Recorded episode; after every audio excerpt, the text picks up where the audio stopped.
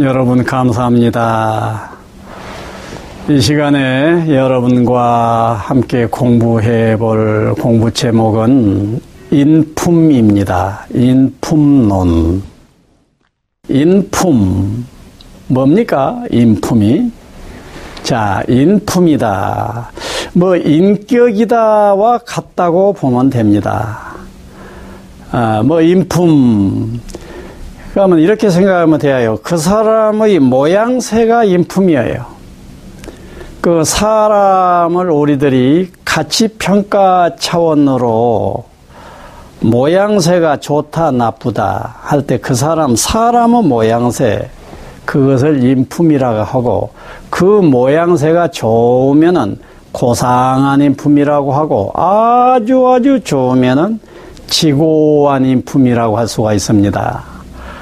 자, 그러면은 중국 그 당나라 때 신원서판이라고 하는 인품, 인격을 재는 잣대가 아주 나는 좋아요. 신원서판입니다.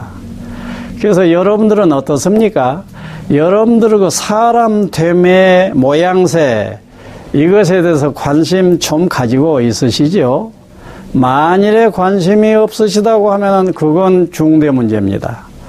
내가 사람으로서 한 생을 살다가 하는데 나라고 하는 모습을 내가 늘 바라다 봐야 된다고요. 내 마음의 모습, 내 겉모습을 바라다 봐야 되거든. 그러면서 좀 더 아름답게 가꾸고자 하는 마음을 가져야 당연히 바람직한 것이고, 그렇지. 또 다른 사람이 내 모습을 계속 봅니다. 그렇다면 어때요? 이 모습 관심 가져야 됩니다. 그래서 여러분들이 인품에 대한, 자기 자신의 인격, 자기 자신의 인품, 이것에 대한 관심이 없다고 하면은 이런 얘기는 필요 없는 얘기가 되어버립니다. 신원서판, 한번 생각해 보시오. 어떤 사람, 내 인품의 모습이, 내 친구 인품의 모습이 신언서판. 신은 어때요? 겉모습, 풍모가 괜찮아야 돼요. 같은 값이면 미남이면 좋고, 미남이면 좋고, 살도 조금 적당하게 쪄야지, 심하게 쪄도 안 되고, 등등등등. 모양새입니다. 겉모양새. 그 신, 몸신자예요. 그 다음에 그 사람이 인품을 질 때 언, 그럽니다. 언. 언변이에요. 내 말로 내 뜻과 감정을 효과적으로 표현하는 능력을 얼마나 갖췄느냐. 이게 인격을 재는 잣대였다는 얘기예요. 또 서, 그렇습니다. 서는 무엇입니까? 글 서자입니다. 그것은 문장이에요. 그리고 글씨를, 붓글씨 시대니까 붓글씨를 아주 예술적으로 잘 쓰는 글씨도 해당이 됩니다. 그리고 문장입니다. 그래서 문장을 가지고 무슨 그때 그 암행어사도 만들어내고 막 이랬지 않습니까? 그래서 신은 서, 여러분들이 문장으로 자기의 뜻과 감정을 효과적으로 잘 드러낼 수 있는 능력. 그럼 또 필히 써야 되는데 글씨가 조잡하게 써놓는다 하면 그것도 그렇잖아요. 글씨도 잘 써야 돼요. 우리 옛날에 어렸을 때 보면은요, 글씨 잘 쓰지요. 그 자체로 해서 존경을 받더라고. 그럼 무슨 집 하나 지으면은 상양문을 글씨 누가 쓴다면 다들 존경을 해버려. 그래서 서입니다. 그 다음에 판은 무엇이겠어요? 판단력이에요. 판단력입니다. 이처럼 인품에 대한 철학이 당나라 때 신원서판과 같은 것이 있었듯이 어느 시대고 간에 그 시대에 상응하는 인격을 재는 잣대가 명문화가 됐든지 안 됐든지 있기 마련이에요. 자, 같은 값이면 다홍침합니다. 이 모양새를 가지고 살 바에야 이 모양새가 좋아야 된다고요. 자, 만일에 이 인품에 대해서 신경을 안 써버린다고 하면 어때요? 내 존재하는 모습이 내가 보기가 싫어. 그러면 어떠겠어요? 내가 불행하지. 유쾌하지 않지. 다른 사람이 내 모양을 보고 싫어해. 그러면 어때요? 나는 민폐를 끼치는 존재가 되어버립니다. 그래서 아무튼 이 인격의 모습, 이것은 아주 중요합니다. 그렇다면은 어떻게 이 인품을 보다 고상하고 보다 지고한 인품을 만들어 가야 될 것이냐 하는 문제예요. 그것은 한 세 가지 정도로 요약을 하면 좋습니다. 우선 간절하게 고상한 인품이 되고자 하는 마음을 일으켜야 돼요. 동기입니다. 고상한 인품이 되고자 하는, 지고한 인품이 되고자 하는 마음 자체가 취약하다면 아무 기대에 걸 수가 없어 버립니다. 그러니까 여러분들 정말 그 점에 정신 차려야 돼요. 내 모습, 얼굴만 따지지 말고 몸뚱이 문제만이 아니에요. 내 마음씀입니다. 마음씀이 제대로 인격이고 제대로 인품이에요. 그래서 겉모습, 속모습 할 것 없이 아름다운 모습을 정말로 내가 관리해서 아름다운 모습을 드러내겠다라는 그런 마음이 1번이란 말이에요. 두 번째입니다.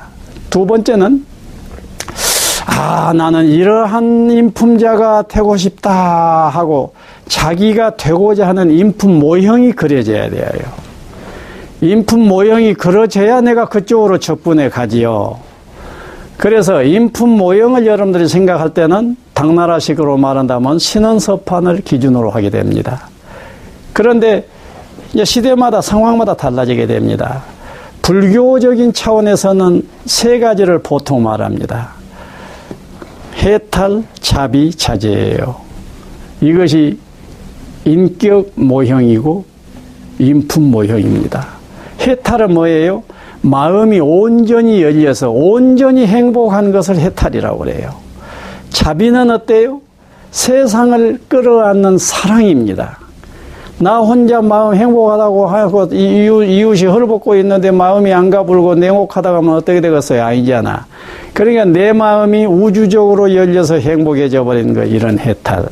그리고 내 주변의 수많은 존재들의 행복, 해탈을 내가 고려하면서 그네들을 끼어안고 도와주고 하는 이런 자비. 그러기 위해서는 또 무엇이 필요해요? 내 실제로 역할을 해내야지. 역할을 잘해야지. 그래서 역할을 해야 할 자리에 몸이 둔하거나 마음이 게으르고 해가지고 못한 사람들이 있습니다. 그것은 자제 차원에서 취약한 거예요. 그러니까 머리만 있고 가슴만 있는데 손발이 약하면 그것도 아니잖아요. 그래서 해탈, 자비, 자제와 같은 것이 좋은 인품 모형이 됩니다. 그 다음에 세 번째가 무엇이겠어요? 인품 그 모델에, 그 모형에 다가가는 것입니다. 예를 들면 불교식으로 해탈이다 그러면 내 마음이 완전히 열려서 우주적인 자유로움을 체험하는 그런 인품자가 돼야 되겠다 이런다고 하면은 어찌해야 되겠어요? 그것에 상응하는 어떤 노력을 해야 됩니다.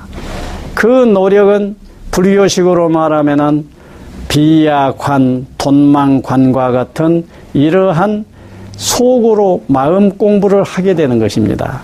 또 내가 자비인품이 되어야 되겠다라고 한다고 하면 자연히 어때야 되겠어요?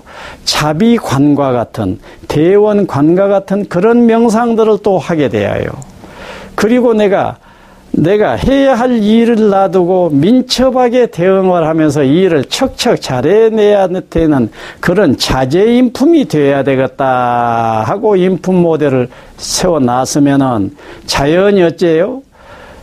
내가 역할을 하려면 몸부터 건강해야 될 것 같지 않아요? 그러니까 체력 단련도 해야 된다고요.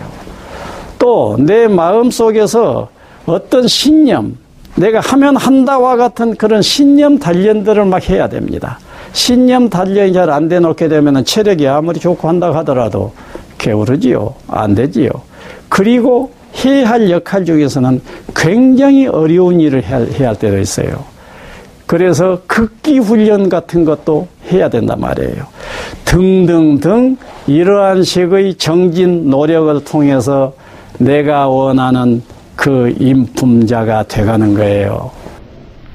여러분들의 인생은 바로 인품론인 것입니다. 나이가 조금 들어가고 들어가면서 여러분들의 인품이 정말로 더 존경받을 수 있는 인품이 되시기를 빕니다.